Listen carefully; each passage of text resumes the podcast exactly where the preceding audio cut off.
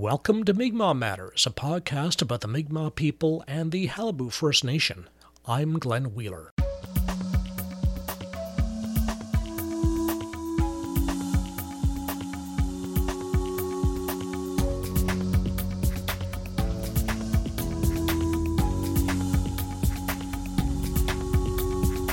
Looking forward to seeing you in Corner Brook this coming Thursday, November 16th at 6 p.m. for our special live broadcast of Mi'kmaq Matters. Details later in the show.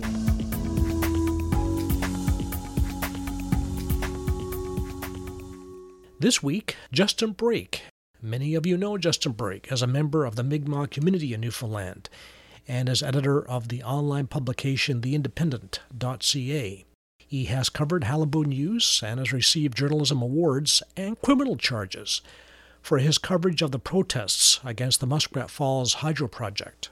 Now he's moving from Benoit's Cove to Halifax to become Atlantic correspondent for the Aboriginal People's Television Network. That's good news for Justin Brake, of course, but it has political significance also. One of ours now occupies the most important job in Atlantic Canada for Aboriginal news. His beat will be virtually all of Mi'kma'ki.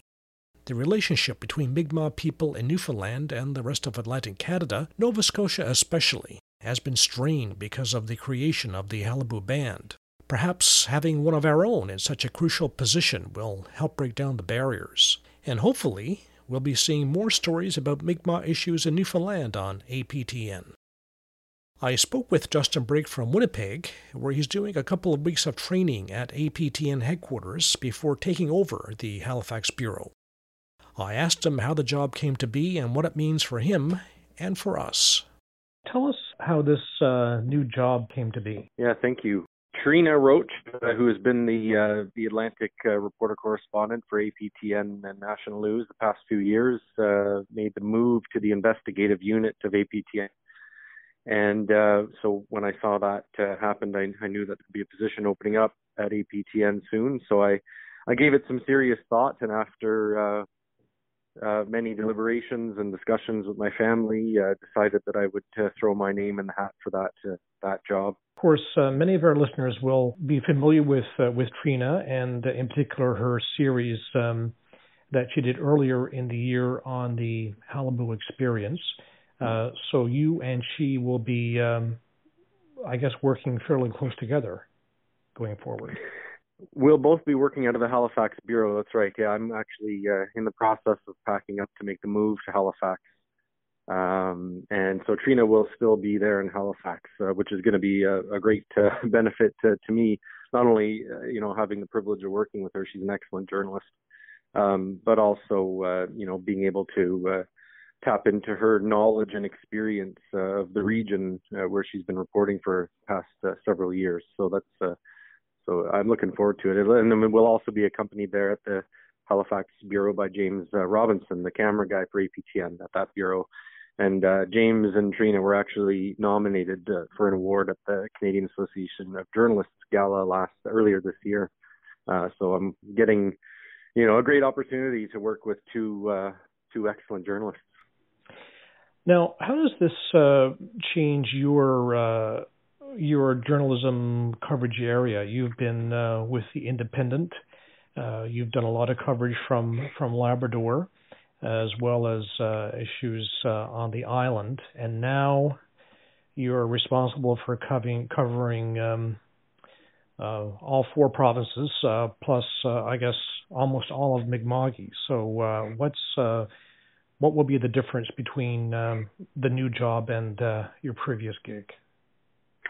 Yeah, well, obviously, the Independent is uh, Newfoundland and Labrador specific publication, so our the scope of our coverage, uh, like geographically and politically, um, was for the most part uh, events and topics to do with Newfoundland and Labrador. So now that I'm moving to Halifax and uh, yeah, taking over this uh, you know, jumping into this role that is a huge coverage area of all the Atlantic provinces, uh, uh, including Labrador and Newfoundland. Um, uh, yeah, there's going to be a lot.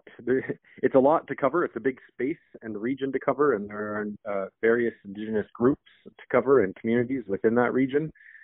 Uh, at the same time, um, you know, moving from Newfoundland and Labrador specifically to the Atlantic region is uh, broadening that, but the scope in terms of uh, you know content and subject matter is uh, going to be narrowed for me, where I was not uh, just on an Aboriginal beat before. I will be now. So you know, um, APTN's motto is to uh, tell tell the stories that others won't, and of course we know uh, that traditionally mainstream media have not necessarily done an adequate job in terms of the amount or quality of coverage of uh, Aboriginal uh, issues and struggles uh-huh. and uh, and of Aboriginal communities. So so that's a that's a real honor and a privilege because that's the way I've sort of been gravitating my own journalism, my own editorial decisions as of late, just because there are such enormous mm uh, and important stories that are that I found I thought were being underreported in the right. province. In terms of um, the Mi'kmaq experience in um, in central and western Newfoundland, um, of course there isn't a great deal.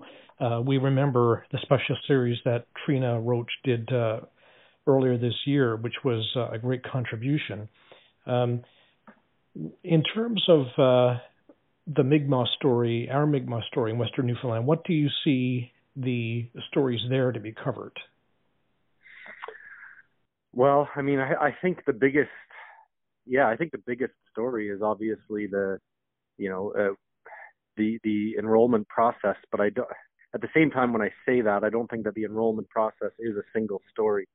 When we're talking about the Qalipu Mi'kmaq First Nation band, the formation, the enrollment, we also get into issues of identity. I mean, that's what's central to that. And uh, as a person um, of uh, Mi'kmaq descent, you know, I, I'm constantly looking for ways to honor my ancestors and to find out, um, you know, what responsibilities I carry as a as a as a person of Mi'kmaq descent. And and I think a lot of people, I think tens of thousands of people, are are in the same shoes. And uh, so it's it's uh, you know, I regard that as an honor and also a huge responsibility. So as I, you know, uh, continue to follow the enrollment controversy, um, I, I, hope that uh, what I can bring to um, APTN's readers and viewers is uh, is a depth of understanding um, or even a depth of inquisitiveness in, in all of this because I don't have all my own answers. So I don't, uh, I come in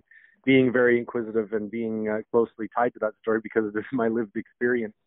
Uh, so I, you know, t- I can't tell you what all the stories are going to be, but I can tell you that I, I'm looking forward to covering it and that yes. there will be I think many stories uh, that will come out of it because right. it is a very complex and nuanced uh, yes. issue. And do you think uh, sometimes the enrollment story overshadows other story where uh, quite, I mean, justifiably, it it uh, does take a lot of our attention because many people's lives are at stake and there's a lot wrapped up in the enrollment process and uh, who has a status card and who does not.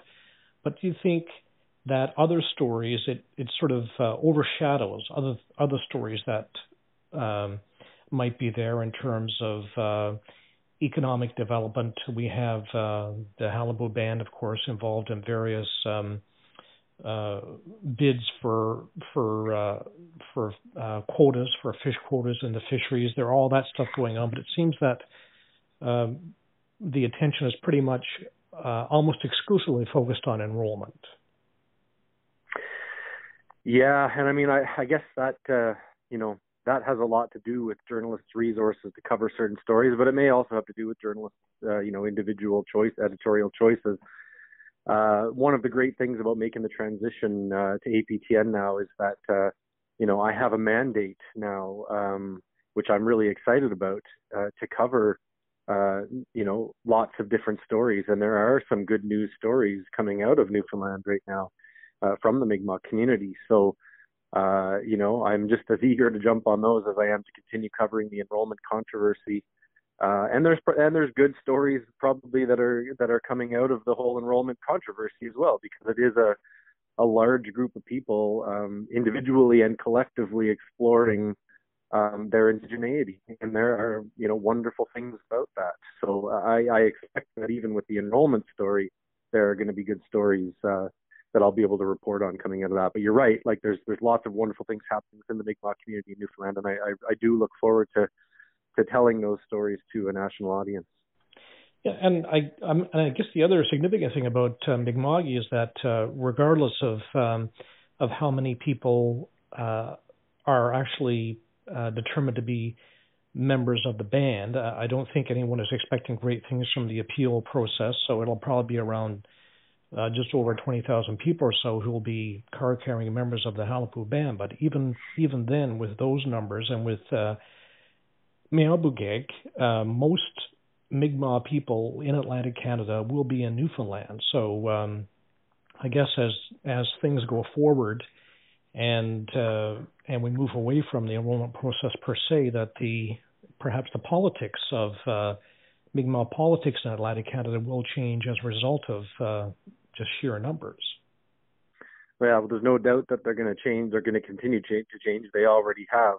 Um, you know, I mean, the Grand Council and uh, on the mainland in Nova Scotia, um, you know, have already uh, had to address this issue. And um, again, as a as a journalist, um, you know, whose uh, you know mandate is going to be to cover this and other stories, uh, I'll be in the position to make sure that um, that the stories are told, uh, you know, responsibly and fairly. And uh, my goal really is to make sure that all, you know, uh, that various perspectives um, are heard because uh, regardless of how controversial this story is, uh, I think we can, uh, you know, uh, we can look to the sacred teachings in, in if we if we ever need a kind of a reminder of how we should be conducting ourselves um, responsibly and uh, respectfully.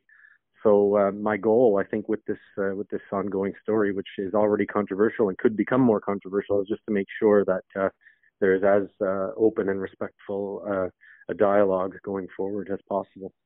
What do you, what do you think it'll be like uh, for you covering Mi'kmaq issues in the in Nova Scotia, New Brunswick, PEI, coming from Western Newfoundland, um, in light of the fact that, shall we say, that uh, inter Mi'kmaq familial relations aren't are somewhat troubled between the various parts of Mi'kma'ki?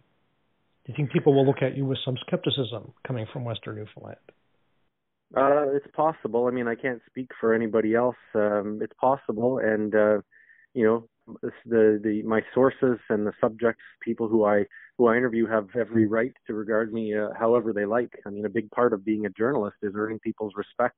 You have to prove yourselves. Uh, there are many many reasons for uh, people, regardless of their background uh, or ethnicity, to uh, be skeptical or wary of uh, of journalists, particularly particularly in the Indigenous context in Canada.